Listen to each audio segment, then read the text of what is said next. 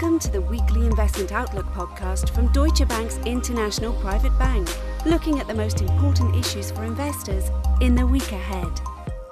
Hello and welcome to the next edition of the Chief Investment Office Weekly Investment Outlook podcast. It's a special one today. It's Stuart Haslam, as always, Head of Communications for the International Private Bank. But I'm very, very pleased to welcome a first timer. We have Zeynep Ozturk, our Chief Investment Officer in Europe, Middle East, and Africa. Zeynep only joined us a couple of weeks ago, and she's making her debut on the podcast today. Zeynep, how are you? Great to have you on the show.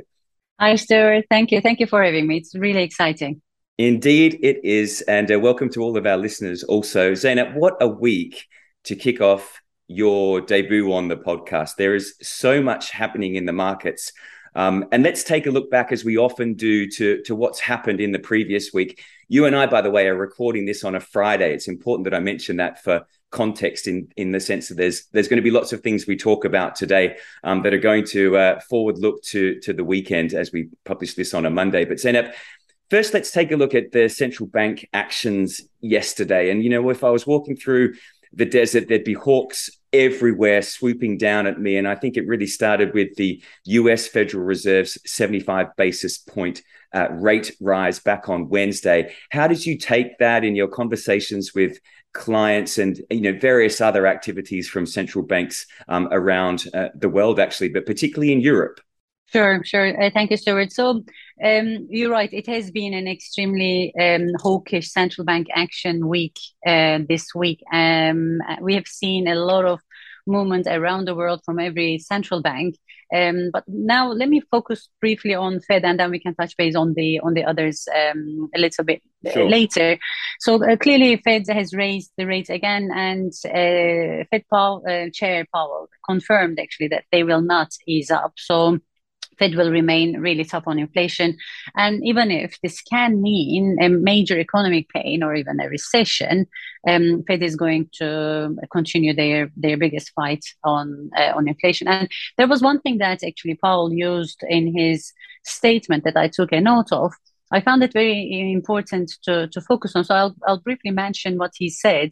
He said that uh, the chances of soft landing are likely to diminish to the extent that the policy needs to be more restrictive or restrictive for longer. And what does that mean effectively is that they are going to keep the rates uh, higher and higher for longer. So this is going to obviously impact the economy uh, quite significantly, and we have already seen uh, the market movements there, and we are going to see more rate hikes in the near future. So, um, what all are all these mean um, to our investors? Actually, while um, uh, Mr. Powell was speaking, there was a bit of a spike in the market, and then a, a continued sell-off uh, after that. Um, markets are reacting, obviously, for the the worries about um, recession, however mild that could be as well as the increased cost of livings and the pressure uh, and the, the, negative sentiment on the consumer.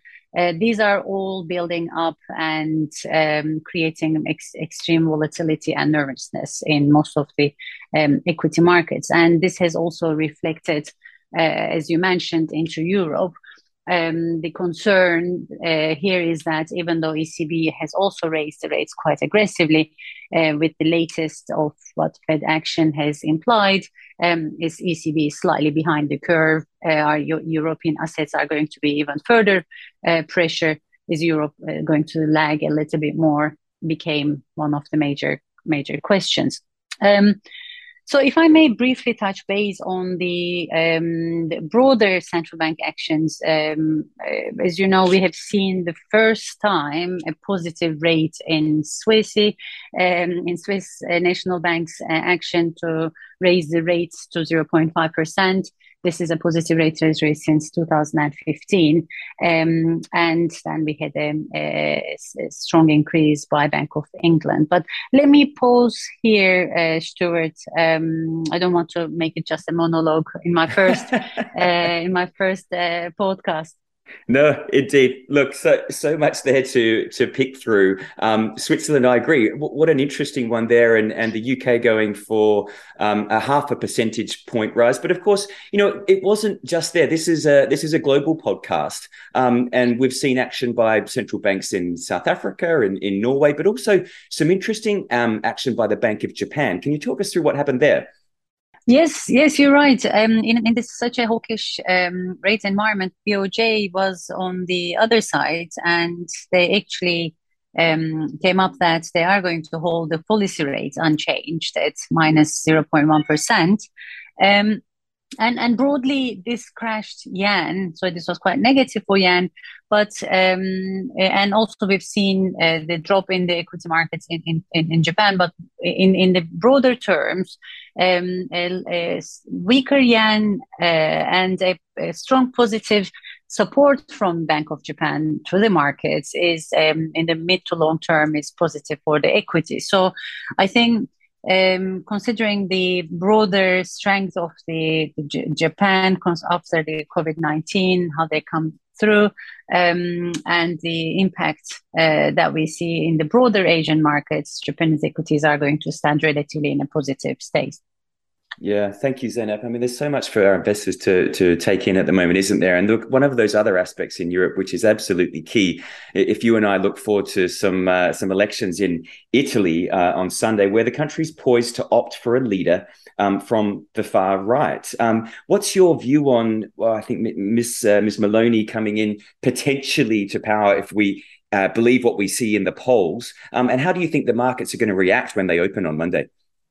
Um, Yes, I mean, unless there is a really major surprise happened uh, by the time we publish this podcast, uh, you're right. The the polls show the centre right coalition, um, led uh, primarily as a majority by Ms. Meloni, is going to win.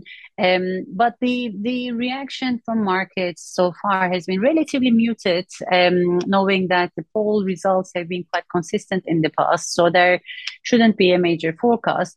The key question here is that how are they going to um, whether there will be the majority within the coalition, within the, the seats that they manage to get, and how are they going to build the government, and how long it will take, because there's a major event that needs to be tackled, which is the budget, and uh, the deficit around 4.7% of Italy, will that fit with the European fiscal policy?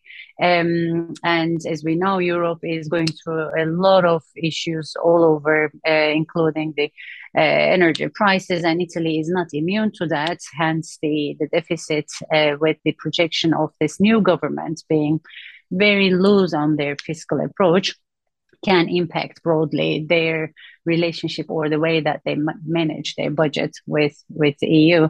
Um, so this is going to put a little bit more volatility and pressure on European assets, and in a way. It's pretty much in line with our house view of um, being uh, slightly underweight of European equities because we see that there will be further volatility there uh, one can try to embrace the volatility through certain um, tactical trading, but as a, as a, a portfolio allocation, uh, we think that European equities will have a further pressure um, with various different events happening, including the Italian election results. Yeah, sure. Well, look, let's finish this podcast this week with some with some good news, and I I know here as uh, as we're recording, I think you and I woke up to some news in uh, in the paper today, breaking news actually out of Hong Kong in Asia, which interestingly could be quite positive for equities. What's happened, and what do you expect?